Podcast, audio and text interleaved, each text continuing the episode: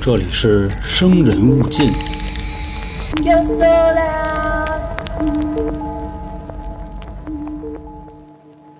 喜欢看电影的小伙伴儿还记不记得《歌剧魅影》这个电影啊？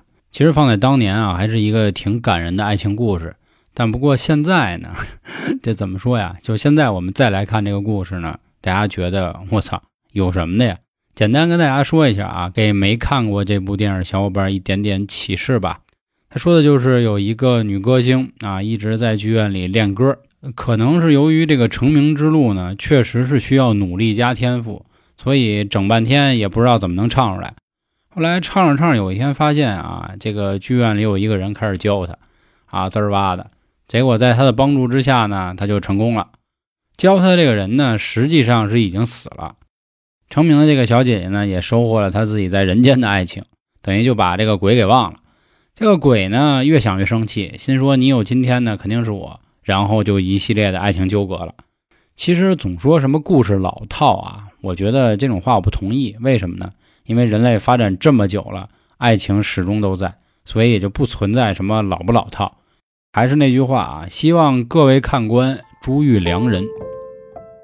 大家好，这里是由春点为您带来的《生人勿近》，我是都市传说叙述员黄黄。又到了咱们台湾省都市传说的时间了！其实我发现最近我说的很多都市传说啊，还是属于那种狠活的，听起来呢挺梗。所以有日子好像没搞这种揭秘类的，还是那话啊，都市传说有的时候可能就一句话。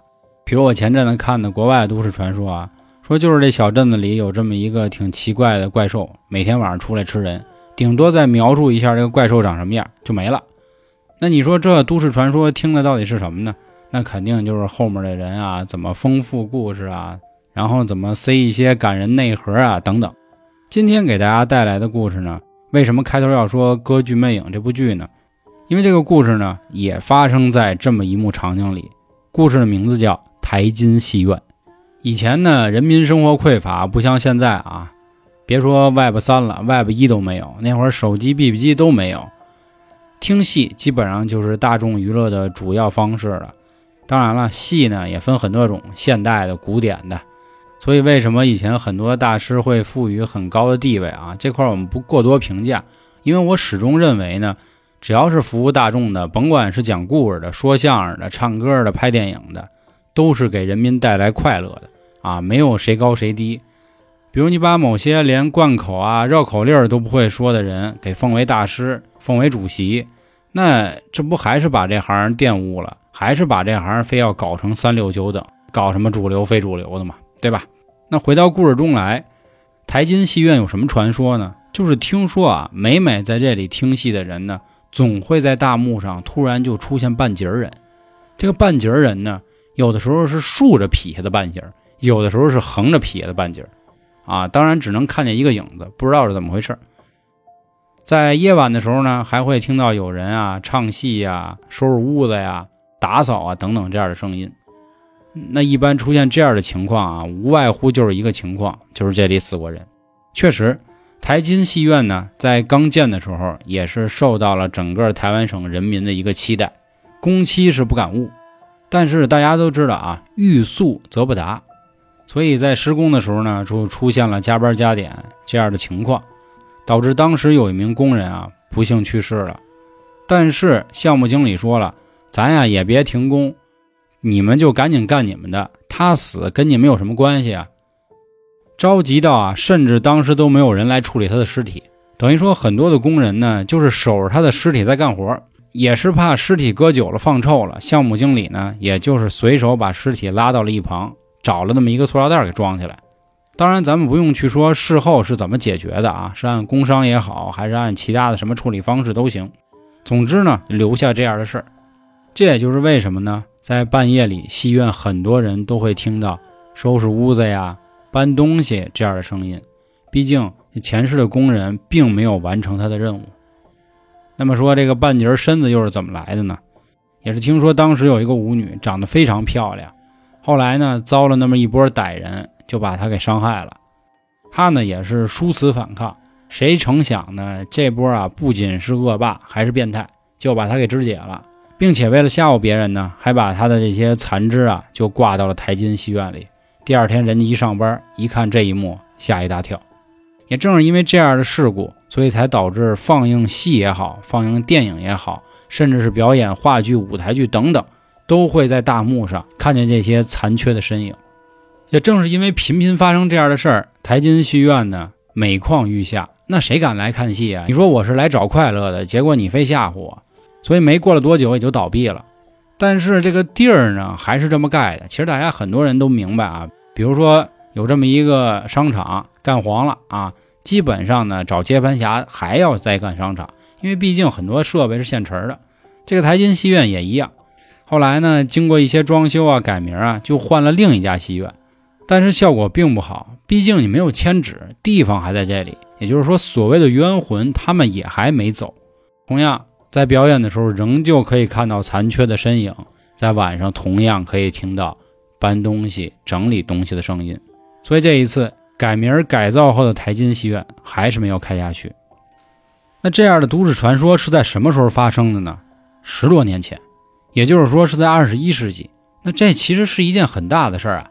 当时很多人呢都很害怕，所以大家就开始翻阅新闻。想看看到底是哪家啊黑心的施工单位搞出了这样的事，又想看看是哪儿的不法分子杀害了一个正当年的舞女。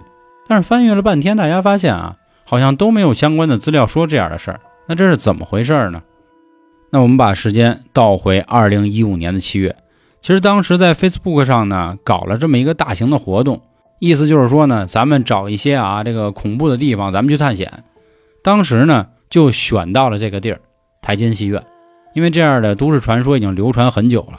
参加此次的活动呢，有五六十人，所以一般来说啊，就是这种探险的事儿，我跟各位说，你基本上超过二十来个人，就不会有什么恐怖的事儿发生，因为人一多啊，这阳气太旺。这样的活动肯定搞来当时很多人来观看嘛，不过最后也并没有出现什么危险。当时呢，还有一部电影，觉得哎。这不错呀，那咱们一起联合就搞这么一个事儿吧。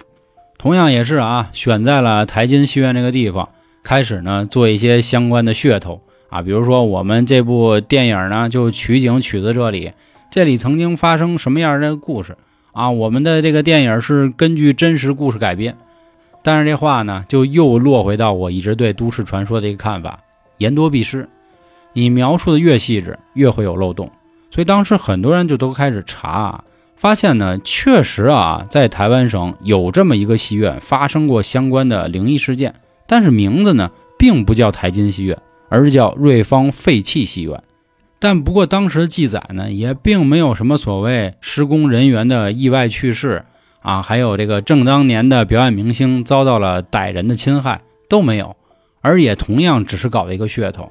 那事件怎么一步一步又发生到今天呢？原来啊，其他的报社同样拿到相关的故事，又进行了二次改编。写着写着呢，就把地址悄悄地改成了这座确实已经废弃的台金戏院。由于当时改编故事的人呢，说的是绘声绘色啊，所以这个事儿呢，也就这么传出去了。并且听说当时啊，好像也还有一部恐怖片成了他的事。也就是说，这则台湾省的台金戏院都市传说呢，盖棺定论。就是子虚乌有了啊！其实关于这种戏院的都市传说都有很多，为什么？因为这个地方本身就是要表演。其次呢，可能会有一些有这个主流的唱腔啊、表演呀等等的，就会让人去联想一些那有的没的。另外呢，这种地方也是早期娱乐圈的前身，这里面一定也会有一些啊是是非非、说不清道不明白的故事。不知道您各位怎么想？或者说，我记得春卷里呢也有从事相关行业的朋友。如果您有故事呢，也欢迎您和我们分享，在评论区打出来也好，或者呢通过投稿的方式也都行。投稿的话，您可以关注咱们的微信公众号“春点”，里面回复“群”就可以进群找到我了。那好，关于今天的故事就和大家分享到这里吧。我是都市传说叙述员黄黄，感谢各位的收听，拜拜。